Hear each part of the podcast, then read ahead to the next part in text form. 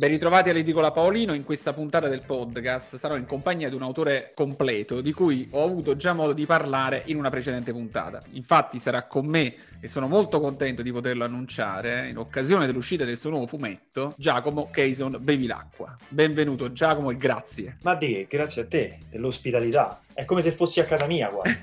e io vorrei però iniziare per metterti subito a disagio con una domanda scottante. Fumetto mm. o graphic novel? Come lo dobbiamo chiamare e come li chiami tu? Ma io in realtà li chiamo come, così, come viene. A seconda dell'interlocutore o dell'interlocutrice, in realtà. Io mi, riferito, mi sono sempre riferito a graphic novel come un... Io ho sempre considerato un libro autoconclusivo. Cioè, un, chiamo graphic novel quel fumetto che inizia e finisce là. E che magari se anche è nato in capitoli capitoli poi diventa un libro completo, quindi diventa una, una graphic novel. novel. O eh. un graphic novel, non so manco se è femminile, maschile, non ci capisco niente. Però sono fumetti poi alla fine, cioè, fanno parte dell'enorme cappello che è quello dei fumetti.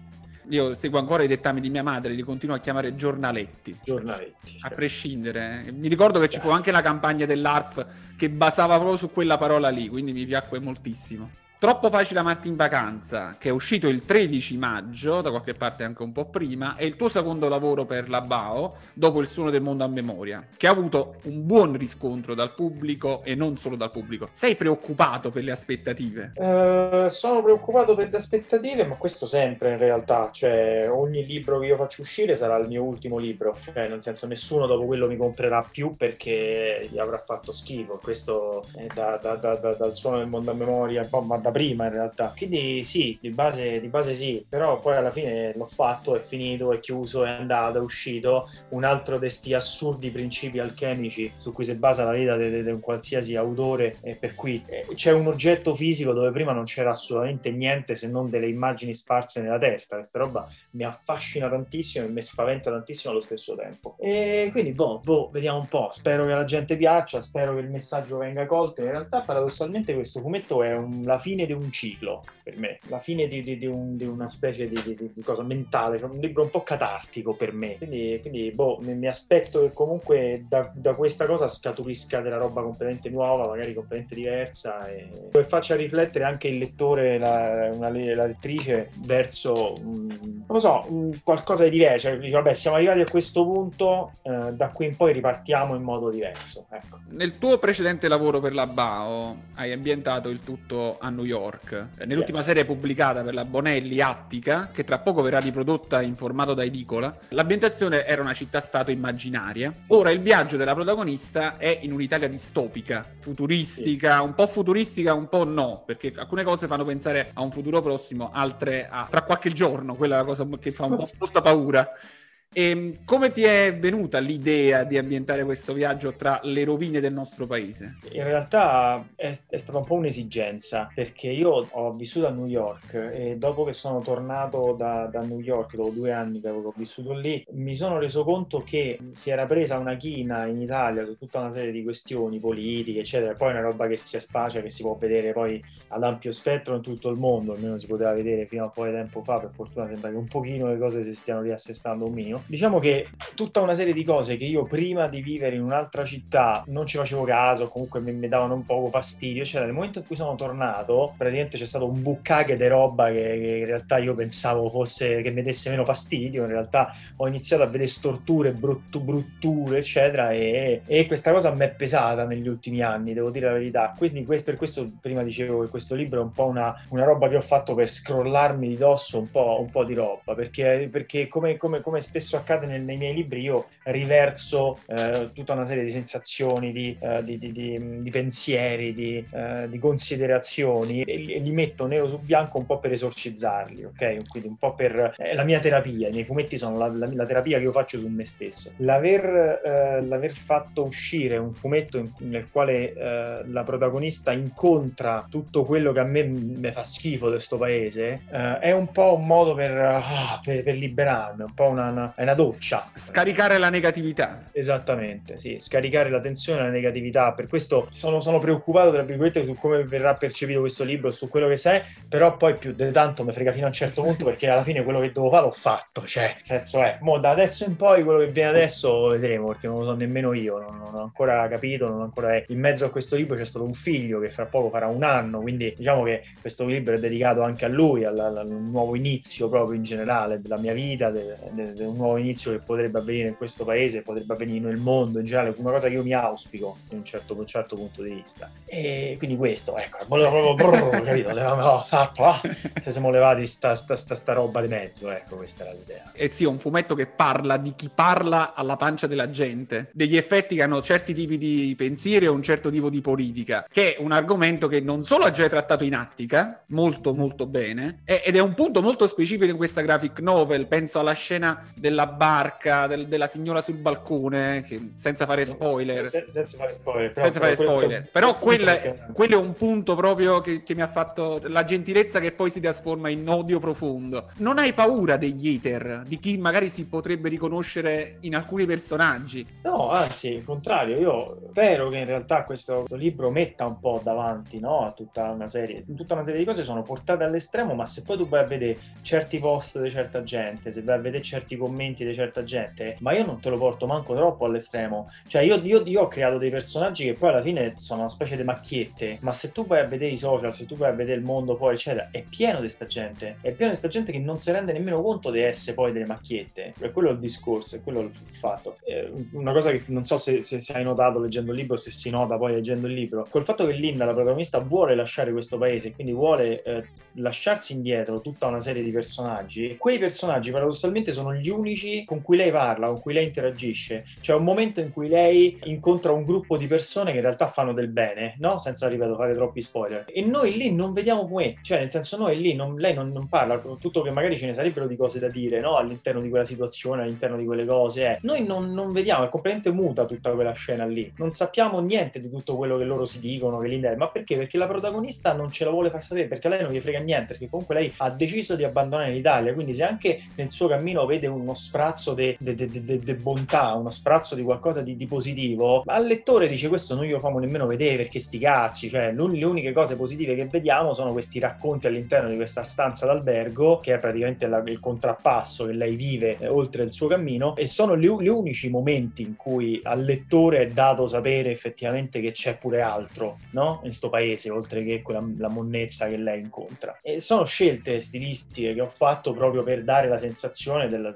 della, della missione di lei che, che non, non, si fa assolutamente, cioè non, non gli frega assolutamente niente. Anche le cose il buone. fatto che magari quando appunto uno guarda tutto e vede proprio il, tutto il lato negativo, vede solo le cose negative, non riesce più nemmeno più ad apprezzare quelle positive, anche se appunto in quel frangente lei era rilassata, cioè stava bene per la prima volta dopo giorni, però non, esatto. non, non riesce a, a, far notare quell'aspetto positivo, tranne appunto negli inframezzi. Esatto. Poi... Lei, lei, lo dice nella, nella lettera, no? Cioè quando ti, quando ti allontani da qualcosa sì. che, che, che, hai amato lo devi fare lentamente e questo è una cosa fisiologica perché il dolore non è che ti passa il giorno dopo, cioè nel momento in cui tu vieni lasciato male o ti rendi conto di qualcosa di brutto in genere ci metti del tempo, no? E questo tempo lei se lo prende camminando, andando, però, però la roba brutta se la vede, se la trova davanti, sì. La... i motivi per cui lei se ne va gli si presentano costantemente davanti, capito? Eppure se ne vede uno buono, due buoni, pff, niente in confronto a tutto il resto. Troppo facile amarti in vacanza ha dei punti appunto meravigliosamente muti, perché la protagonista gira per il paese solo con il suo cane. Non leggiamo i suoi pensieri come magari accade nel fumetto popolare, ci dobbiamo aggrappare alle sue espressioni espressioni di stupore, di rabbia,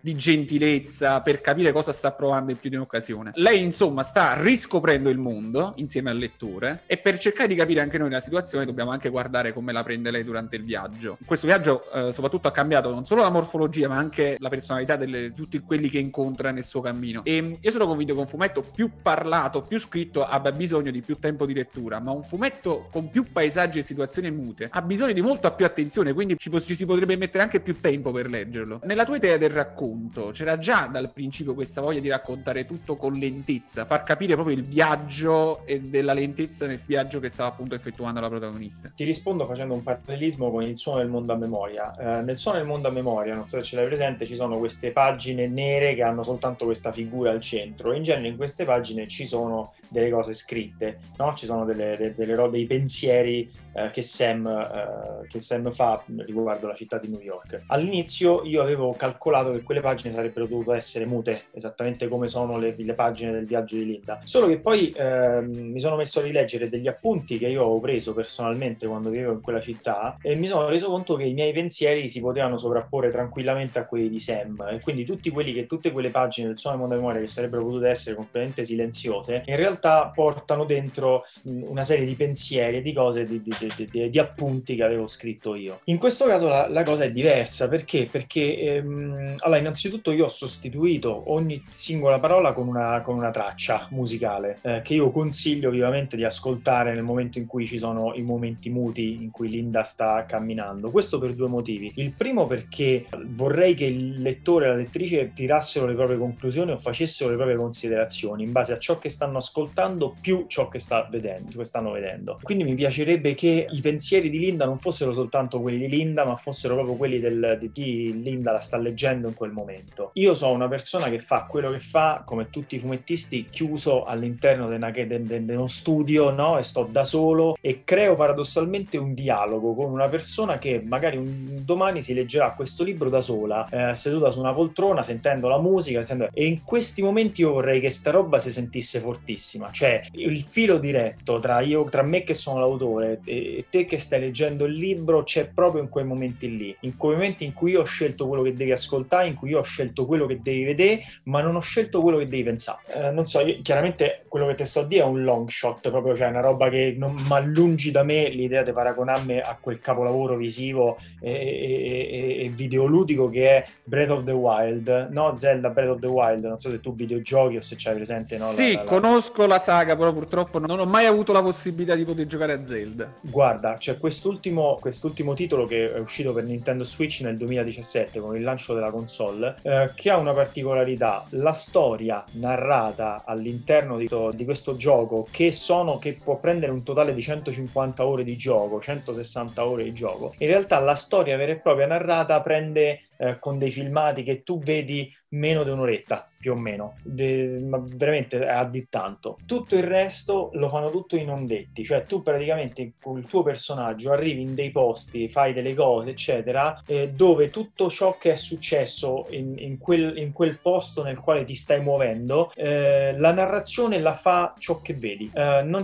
non, non, è didascalico, non c'è qualcuno, ogni tanto incontri qualcuno che ti dice qualcosa giusto così per curiosità, eccetera, però eh, è più quello che stai guardando e giocando in te quanto, te in quanto giocatore piuttosto che su, un giocatore che subisce passivamente una, una determinata narrazione. Una storia, ecco. Sì Esatto. La mia idea è questo, cioè eh, io vorrei che il lettore e la lettrice tirassero le proprie conclusioni su tutta una serie di cose che io non, non te dico, ma non perché non voglio dirtelo, perché non spetta a me dirlo. Questo è il discorso. Cioè io, io te ci arrivo alla fine, io didascalicamente te lo faccio vedere quello che succede, quali sono le scelte di Linda e tutta una serie di cose. Tutto quello che c'è attorno e che amplia sto discorso lo devi trovare a te. Bello. Questa era l'idea, insomma, iniziale. Quindi sì, ero partito già con quell'idea. Tutti i tuoi lavori sappiamo che sono ambientati nello stesso universo. Troppo facile amarti in vacanza, come si pone nel bevi l'acqua verse, se si può usare quel termine osceno? Il termine, uffici- il termine ufficiale è il Casonverse ed è stato proprio coniato e ufficializzato a quanto pare dalla Bonelli, quindi è proprio una, proprio una cosa ah. reale che esiste. E quindi è il Casonverse e guarda, faccio sempre questo eh, assunto perché è necessario e io vorrei, vorrei proprio, mi metto una mano sul cuore dicendo che questa non è una, una dimostrazione di megalomania da parte mia, ma semplicemente il fatto che io, essendo estremamente rincoglionito, rincoglionito eh, essendo una persona che si perde i pezzi per strada sia all'interno della mia testa che proprio fisicamente tra i foglietti, le cose eccetera eccetera, l'idea mh, per me di creare un universo in cui eh, le cose sono collegate tra loro anche da singoli elementi mi permette di non perdermi i pezzi per strada, mi permette di avere figurativamente un enorme puzzle davanti eh, da cui riesco a prendere dei pezzi e montarli insieme. È come se io stessi in un'enorme stanza dei giocattoli e avessi ben presente i giochi che ho a disposizione.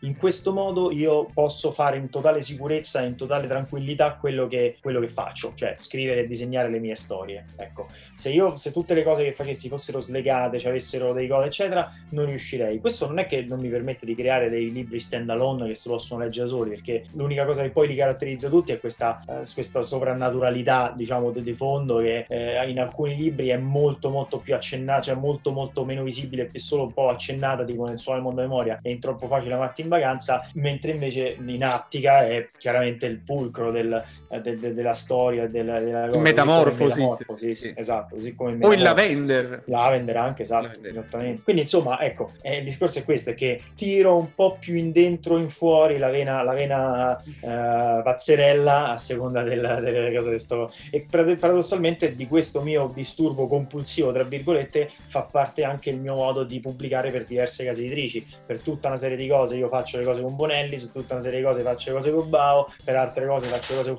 Feltrinelli e così via. Mi aiuta anche a me a, a, a dividere miei, la, la mia capoccia in compartimenti stagni e riversarla in case editrici a compartimenti stagni. E poi ci sono appunto diversi tipi di, di scrittura che hai fatto con diversi casi editrici differenti, cioè questa cosa proprio di eh, magari a Panda piace, eh, c'ha una casa, eh, dall'altra parte magari con, con, le storie eh, hai fatto Lavender che credo che sia forse uno dei migliori horror degli ultimi dieci anni perché io non avevo capito nulla dall'inizio. Io pensavo, vabbè, una classica avventuretta al mare, ma è stato credo forse il miglior speciale delle storie da quando è iniziata la collana, quindi mi ha fatto molto piacere. Mi fa, mi fa molto era, molto piacere. Era uno degli lì, realtà... ambientati, tra virgolette, nel mondo reale. Cioè, gli eventi Lavender avvengono nello stesso momento in cui avvengono gli eventi in Attica. Ah, ecco. E infatti alla fine di Attica c'è il riferimento a Lavender, non so se l'hai colto. Ah, e questo mi è mancato. Nell'ultimo, ecco. nell'ultimo volume di, di Attica c'è un riferimento a Lavender e un riferimento su un pro- possibile, probabile Lavender 2, tra l'altro. Quindi, cioè, nel senso, cioè, okay, bello. Che nella, che nella, mia testa avrà uno dei personaggi di Attica come protagonista. Sì, c'è già, cioè, io l'ho già scritto, okay. te lo dico già subito così, che Lavender, Lavender 2 è, è, è, è, c'è esiste. No, no, non lo so se esisterà. Al momento esiste nel, nel, nel, mio computer, nella mia testa e comunque in generale. Se, se, se, se verrà fuori qualcosa, questo non, non, non lo so. Ma, ma, visto che ci siamo, esisterà anche un Attica 2 che ci sono rimasto. È, è bello, peccato. Peccato che sia durato soltanto sei numeri. Un'altra cosa che vorrei suggerire, eh, l'ho, l'ho, detto anche nella puntata precedente del podcast, leggetelo uno dopo l'altro. È bello da leggere consecutivo, prendetevi un pomeriggio libero, con molta calma, magari anche tra una pausa di un'oretta, mezz'oretta tra un albo e l'altro, ma è proprio bello da leggere consecutivamente. Io l'ho letto i primi due distaccati di due mesi dalla pubblicazione, mi sembra forse all'inizio andava un po' bimestrale detto no, non, non, non, posso, ho aspettato, ho aspettato anche la pandemia perché poi a un certo punto si sono bloccate le pubblicazioni. È vero, si è bloccato. È e quindi ho aspettato la pandemia, ho detto no, quando finisce tutto mi metto lì, me lo leggo in due giorni, un giorno e ci sono rimasto molto molto contento. Grazie, da, grazie davvero, veramente. Eh, guarda, il fatto è questo, è che io ci ho messo tanto a fare quel fumetto poi alla fine, cioè nel senso tanto paradossalmente per, per, per, per, la media in generale non è proprio tantissimo, perché comunque io tutte 750 le pagine eh, ci ho messo più o meno due anni, due anni e qualcosa qualcosa se consideriamo pure la sceneggiatura, le cose, eccetera, eccetera. Eh, ho preso velocità, il famoso modus infine velocior che contraddistingue anche ogni, mia, ogni mio album, contraddistingue anche la mia vita. Considera che in, negli ultimi tre mesi, quattro mesi prima dell'uscita del primo, io ho chiuso gli ultimi due volumi, quindi io praticamente 240 tavole l'ho fatte tipo in 4 mesi, 3-4 mesi, roba simile. Quindi diciamo è stata proprio all'inizio c'era proprio tanto timore, quindi io nel primo, col primo volume sono andato veramente tanto cauto perché era una roba veramente, ho dovuto interiorizzare tutto il fatto che stavo a fare una roba che con la Bonelli non, era, non si era mai vista, non era mai uscita, eh, probabilmente con un formato che eh, mi avrebbero tirato i San Pietrini a Lucca, tutti eh, i Fedain da Bonelli, quelli storici, quindi insomma diciamo che l'ansia l'ha fatta Eretico. tanto, tanto da poter... Esatto, l'ansia l'ha fatto tanto. Tra l'altro, invece, voglio dire questa cosa perché è una roba che, mi ha stupito talmente tanto eh, quando l'ho vissuta in prima persona e mi ha fatto veramente tanto piacere. La, l'80% delle persone che sono venute poi, che si sono fatte la fila a Lucca, che si sono venute lì, eccetera, tutti,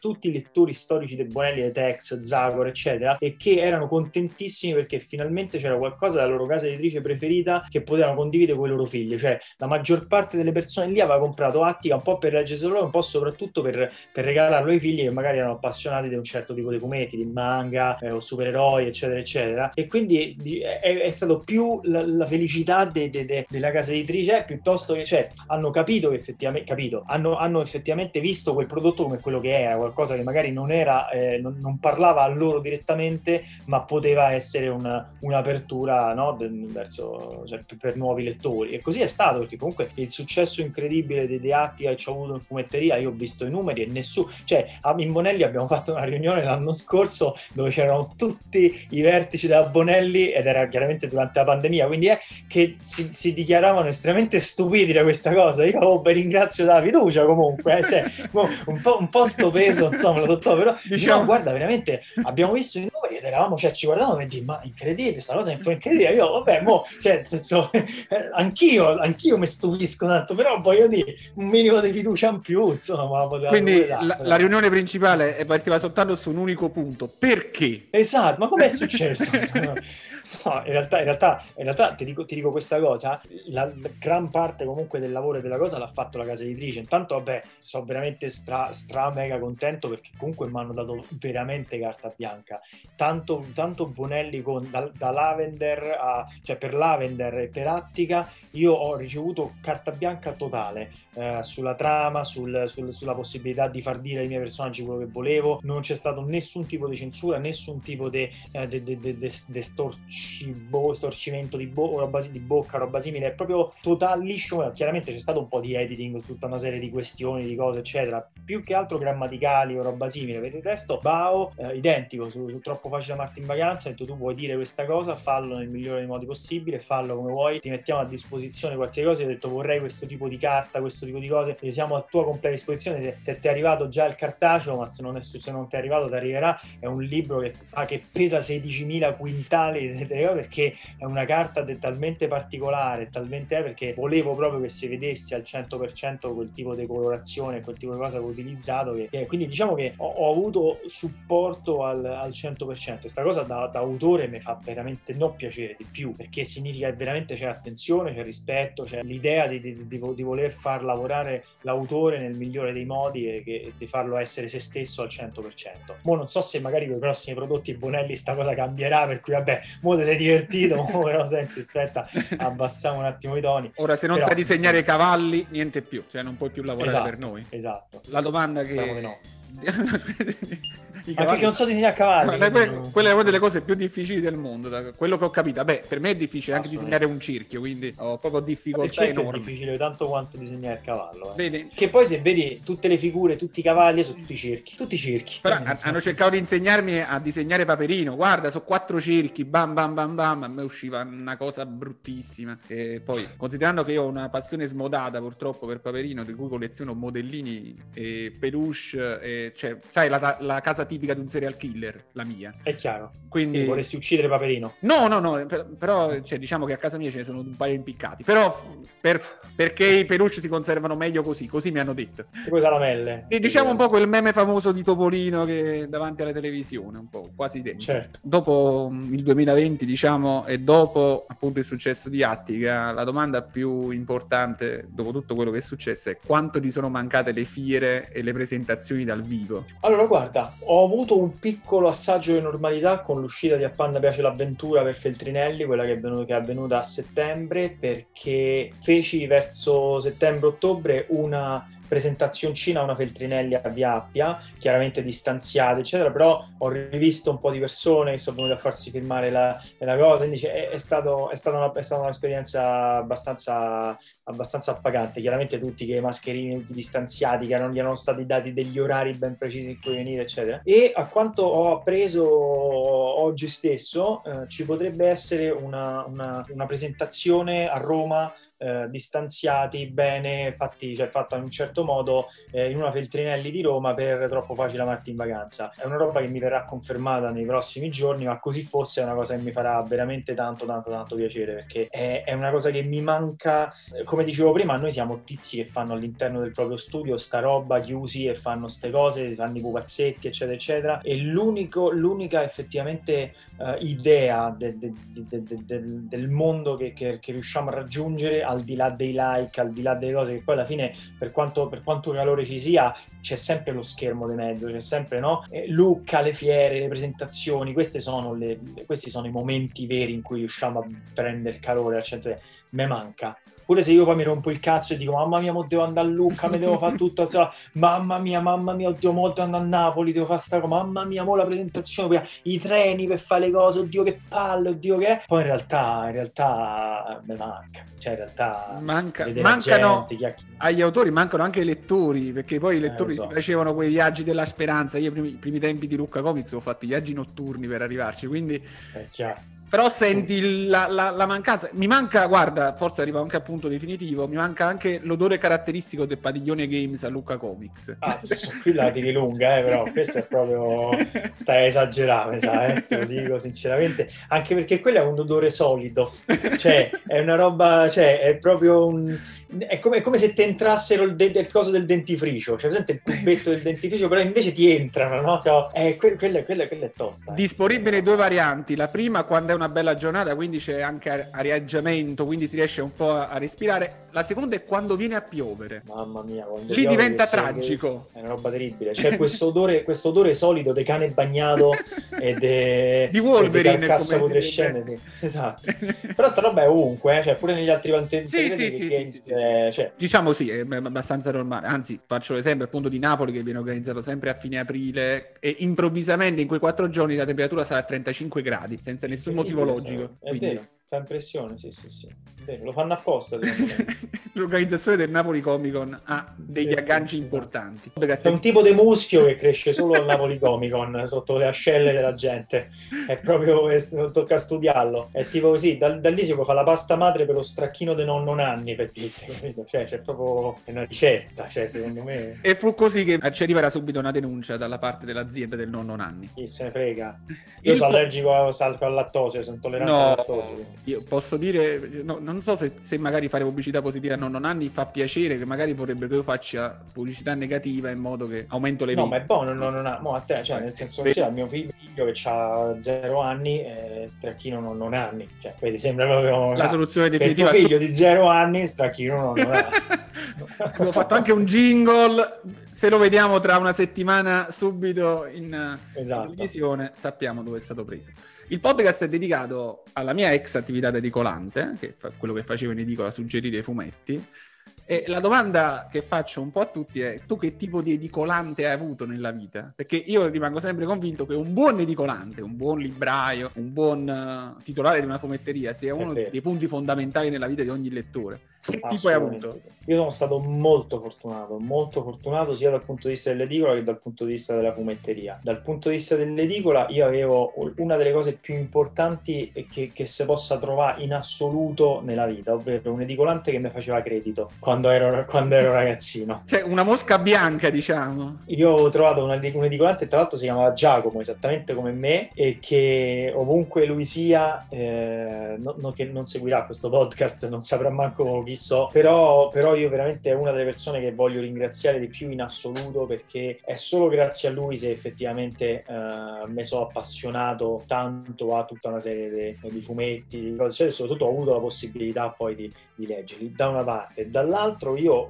all'inizio proprio della mia carriera da lettore, beh, io cominciavo prestissimo perché mio padre è comunque un appassionato di fumetti, è comunque un lettore avido di fumetti, quindi diciamo che era lui il mio primo spacciatore, è stato lui. E, e da quel che mi ricordo, un grande appassionato di Lego. È un grande collezionista di castelli della Lego dal 1975 a oggi. Quindi lui ha anche il castello quello del 75, quello giallo con le porte rosse, cioè che è una roba che veramente è una roba che non credo che si trovi più da nessuna parte. E, ma lui si fa proprio le mock, cioè si fa proprio le mock lui, cioè si fa proprio i castelli suoi, eccetera, e se li vende tipo su subito.it o sul, sui siti della Lego. C'è gente che gli dà i soldi, eh? Cioè, proprio è una passione vera. E questo da una parte. Dall'altra, e quindi lui è stato un po' il mio primo spacciatore, quindi io diciamo già quando avevo dieci anni mi ero, letto Watchmen, non ci avevo capito assolutamente un cazzo, mi ero letto Batman Year One, lui comprava la rivista Corto Maltese, no? E un sacco di questi erano in allegato a quella rivista lì. Mm, avevo letto un sacco di fumetti di Manara, pure lì eh, chiaramente ma ero convinto che tutte le donne girassero con questa scatoletta nella borsa che quando giravano facevano ah! che dice, diciamo quello è stato più l'uscirne da quella cosa che... Sì, diciamo che per, per un'età 10-11 anni leggere Vanara diciamo, provocava altri, sì, altri pensieri. È stata una roba, esatto, un po' un po' destabilizzante. E da lì sono passato da una parte dall'inizio a un'edicola e poi è stato Star Comics, cioè Star Shop, quello, che, quello storico che stava eh, a Monteverde, eh, a Roma a Monteverde e il, il, uno dei proprietari era Luca Fagiolo che aveva pure una, una, una, rubrica su Super 3 dopo la posta di Sonia in cui faceva, eh, in cui faceva vedere tutti i fumetti che uscivano eh, settimanalmente eh, e quindi io avevo, c'avevo lui che era il mio spacciatore di fiducia qua, fino a quando poi sono passato invece a eh, a Forbidden Planet, che è ancora il mio attuale spacciatore di fiducia su Roma, che è eh, uno dei, dei, negozi di fumetti più grandi della, della, capitale. Niente, quindi diciamo che sì, sono sempre stato fortunato da quel punto di vista, perché ho sempre trovato persone che mi sapevano consigliare, persone che mi sapevano dire, persone che, che non mi hanno mai detto no, te sei eh, te non sei adatto a questa roba qua o roba simile, cioè non che mi vendessero roba vietata ai minori o cazzi vari, però eh, erano bravi nel sapere effettivamente riconoscere e capire i lettori e, e, no, e, e capire cosa, cosa, potesse piacere a loro e cosa no. Questa cosa è fondamentale secondo me. Bisogna dire appunto che gli edicolanti servono soprattutto per aiutare i ragazzi a leggere, anche se in una precedente puntata del podcast con eh, Federico Burroni, l'autore di Figures in Action, non so se conosci la pagina, mm-hmm. eh, lui ha detto che la colpa della crisi degli edicolanti è colpa degli edicolanti perché mettevano le riviste vietate ai minori vicino ai fumetti.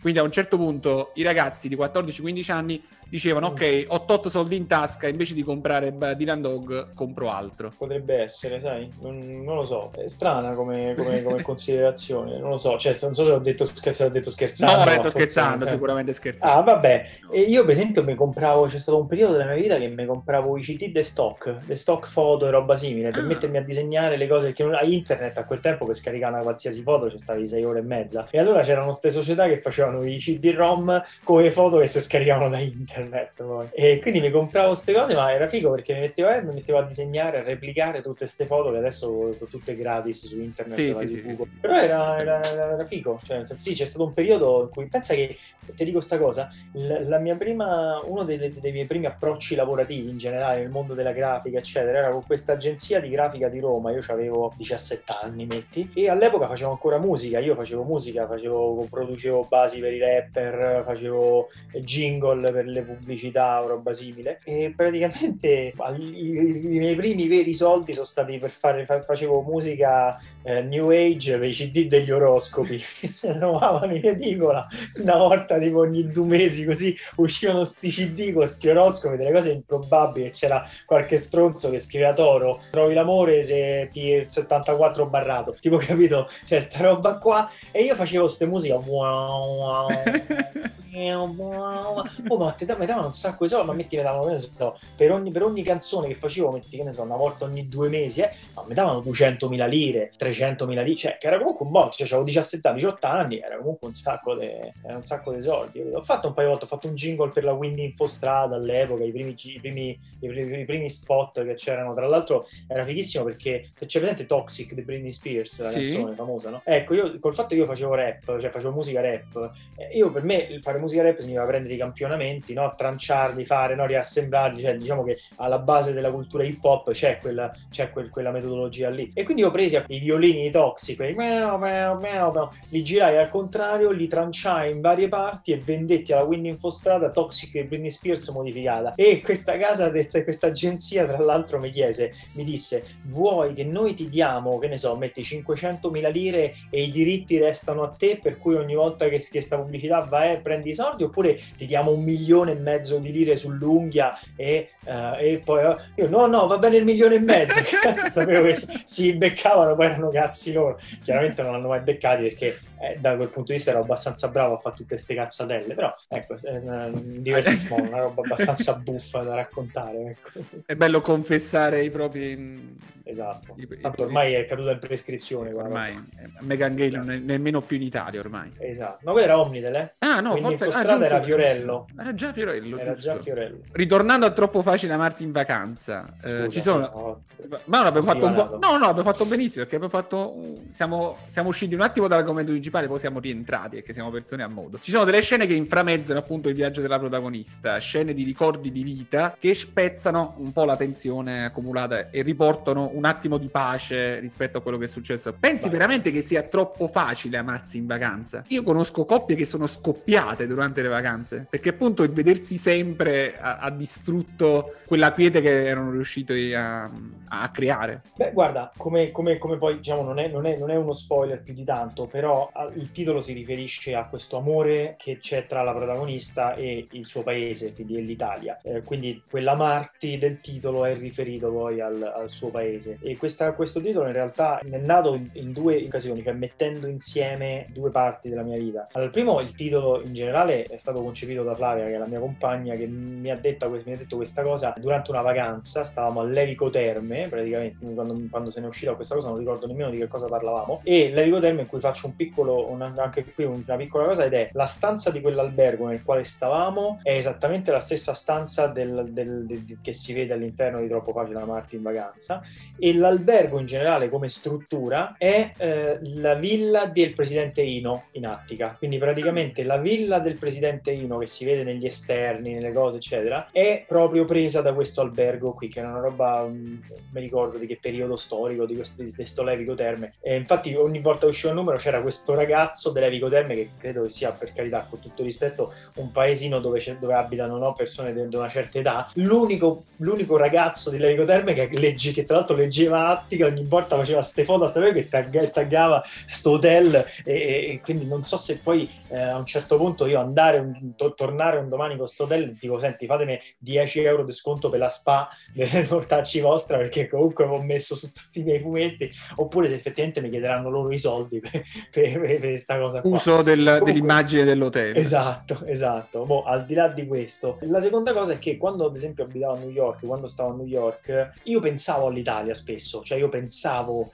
eh, idealizzavo anche, no? pensavo a, a, determinati, eh, a, determinate situazioni, a determinati momenti, determinate, eh, non so, a casa mia al mare, a casa in campagna, cioè in, stai all'interno di una città che è caotica al 100%, dove sembra che non c'hai un secondo uno di rilassamento, dove, dove pure se te, ne, se te, ne, vai a leggere a un parco, c'hai comunque il mondo, cioè stai comunque al centro del mondo, nell'occhio del ciclone. La sensazione che ti dà quella città è quella, le macchine che sfrecciano a destra e a sinistra, non ti metti per terra su un parco e comunque senti la vibrazione della, della metro, senti, senti, il martello pneumatico a, a, due isolati di distanza, non ce l'hai mai il momento di stacco vero e proprio. E quindi io questo, questo rilassamento de, de, de, dell'Italia io lo, tipo, lo anelavo, lo percepivo proprio. Tornato qua ti rendi conto che è tutta una merda, che fa schifo, che porca puttana non funziona niente, vaffanculo, vorrei ritornare a New York domani. Però, e, e quindi era facile no, per me mentre stavo lì rendermi conto che, che, che sta roba mi mancava nonostante poi alla fine no, nel momento in cui ci ritorni, porca puttana. Una settimana dura, l'innamoramento bravo, di una settimana. Bravo, bravo.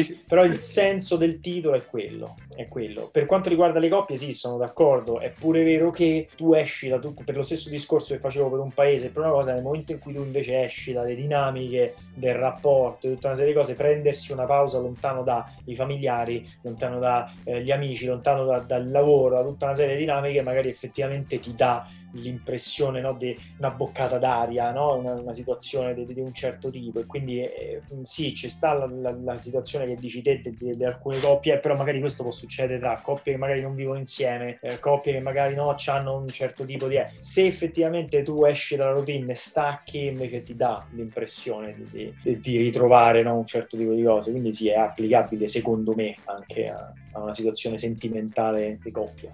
E la cosa principale che magari qualcuno capirà è che tu ami questo paese, però come dicono tutti quanti, come dicono su Venezia soprattutto, Venezia è bella ma non ci vivrei. Non ci vivrei. Stessa cosa io l'Italia è bella, ma non ci vivrei. Però. Ma io, ma io ci vivrei pure. No, sì, sì, ma io ci, ci vivo. No, sì, sì. Però quei momenti in cui proprio arrivi alla saturazione e dici, mamma mia, me ne vorrei andare domani. eh, vorrei andare in Svizzera che... a vedere come stanno, come, come sono, no, per capire no. come funziona. Vorrei andare in Svizzera a vedere come mi guardano con le facce schifate perché sono italiano e, e, e, dire, e, dire, ti capisco, caro amico svizzero. Io anche mi guardo schifato talvolta. sì, schifiamoci, schifiamoci insieme insieme. Ultime due domande prima di concludere. un fumetto che consiglieresti di leggere in questo periodo storico? Anche magari non attualissimo, una lettura consigliatissima, magari cosa stai leggendo tu adesso? Bella domanda. Guarda. Stai dando un'occhiata allo studio per controllare cosa stai leggendo? Sì, sto dando un'occhiata. No, paradossalmente io in realtà molta roba la leggo in digitale. Poi le robe ah. che proprio che, che robe, le robe che proprio mi hanno fatto impazzire, che ho adorato, eccetera, le compro anche in cartaceo. Questo anche perché sono un, un, acquirente compulsivo e quindi io se accumulo prima di leggere non leggo più. Quindi io preferisco a questo punto leggere il digitale, poi in caso accumulare perché ho, già, perché ho già letto. Ti dico che una delle cose che ho letto di recente che mi è piaciuto molto è un fumetto di Tilly Walden eh, che tra l'altro dovrebbe uscire fra non molto per Bao Publishing e che si intitola adesso te lo dico subito perché lo lo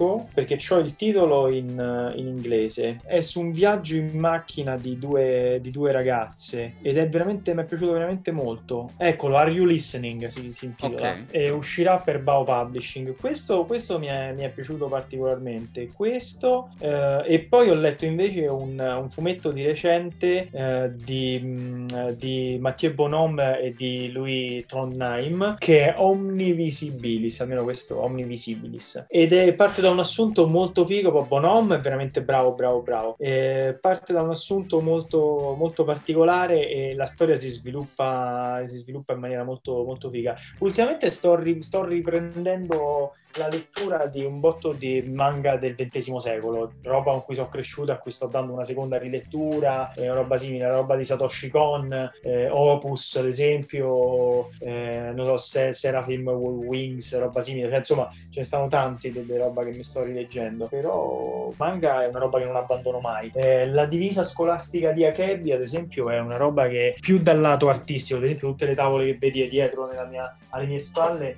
sono prese da questo fumetto qua, la divisa mm, scolastica di Akebi, che è, è, una roba che più, più, che per la narrazione, per il modo in cui eh, l'autore tratta il panneggio, è una roba che mi fa veramente impazzire. È una roba che anatomicamente e stilisticamente mi fa uscire di testa e quindi sono proprio...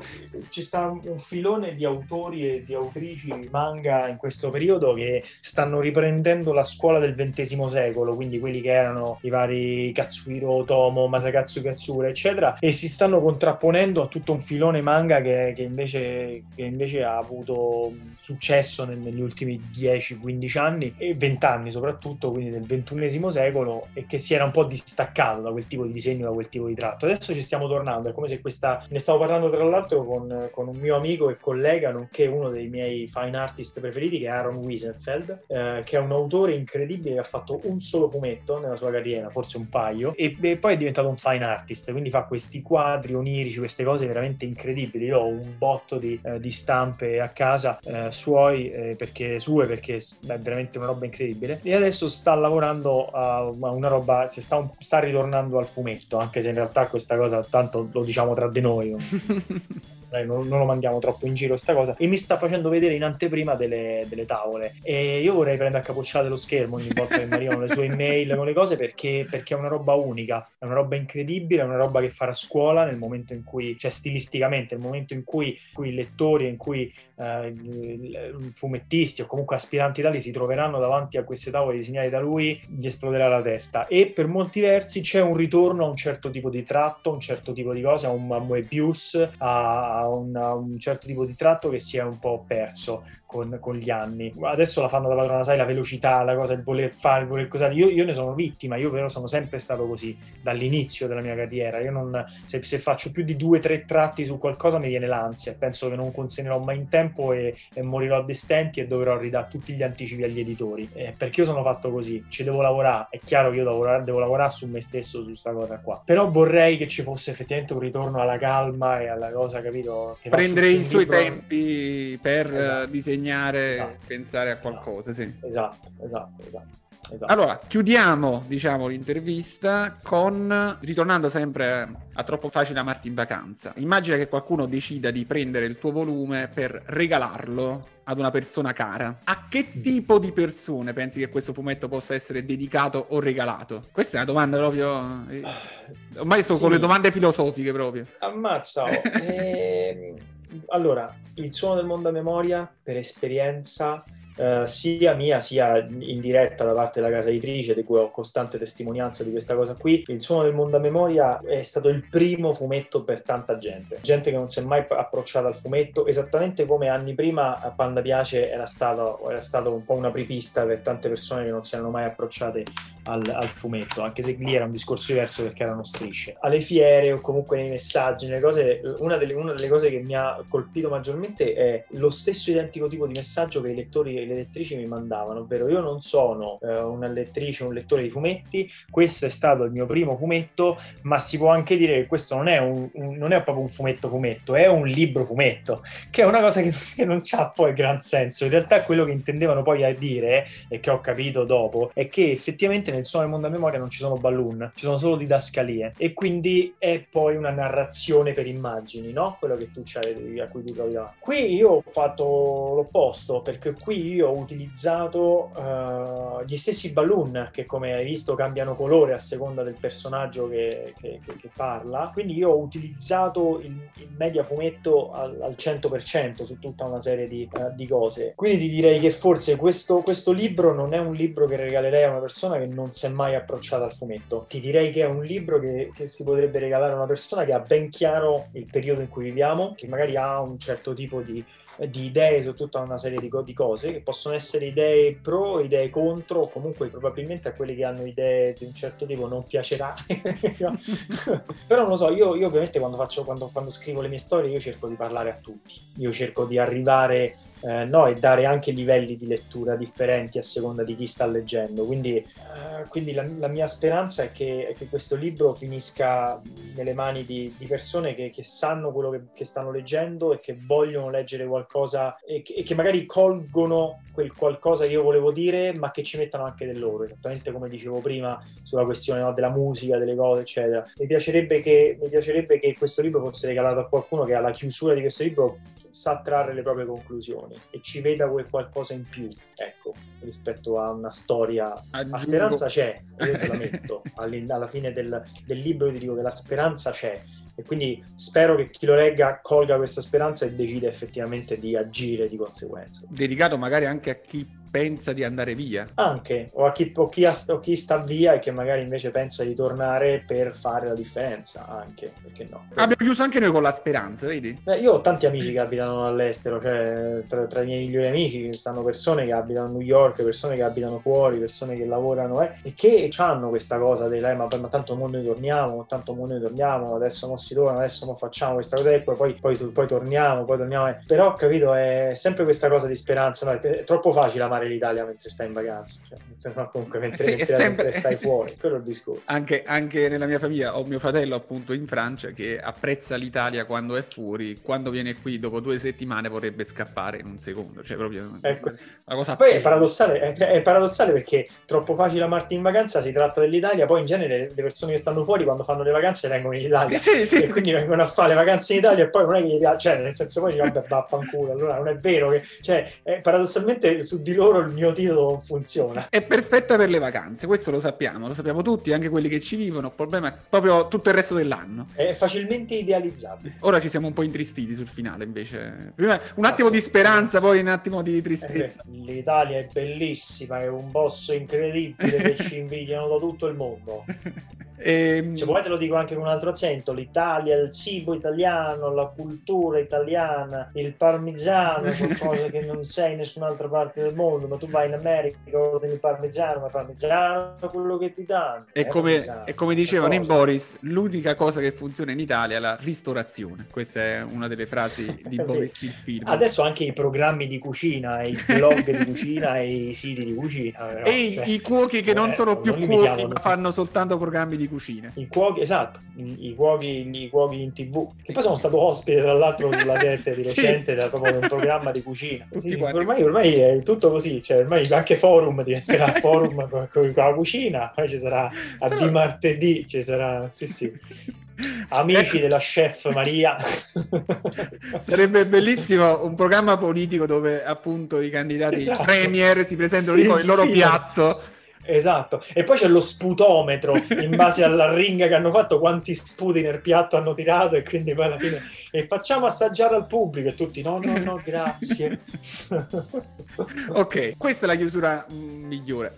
Giacomo, ti ringrazio veramente tantissimo per questo, questa intervista, che poi in realtà è rimasto un dialogo molto spezzettato, molto divertente. Consiglio a tutti di leggere Troppo facile amarti in vacanza, che nel primo giorno c'erano 300 copie con una locandina, una serigrafia esclusiva. Sì, una serigrafia. Su esclusiva sul sito della BAO, credo che siano durate due minuti. È durato sì, molto poco ed è crashato il sito diverse volte, infatti questa cosa mi ha fatto molto sorridere, eh, però sì, sono esaurite nell'arco di un paio d'ore. Quindi molto molto bello, mi fa molto piacere e soprattutto c'è, c'è speranza finalmente di poterci vedere tutti quanti, magari una presentazione esatto. dal vivo per farci fare un bello sketch che ci manca tantissimo, soprattutto per i, cacciatori, sì. per i cacciatori di sketch che sono lì da due anni fermi che hanno iniziato esatto. a comprarli online, magari prendendo... Esatto, sì, sì, staranno in fila, faranno la fila 12 volte. A chi te lo dedico? Per favore, dedicalo a, a eBay, per favore, perché non ce la faccio più.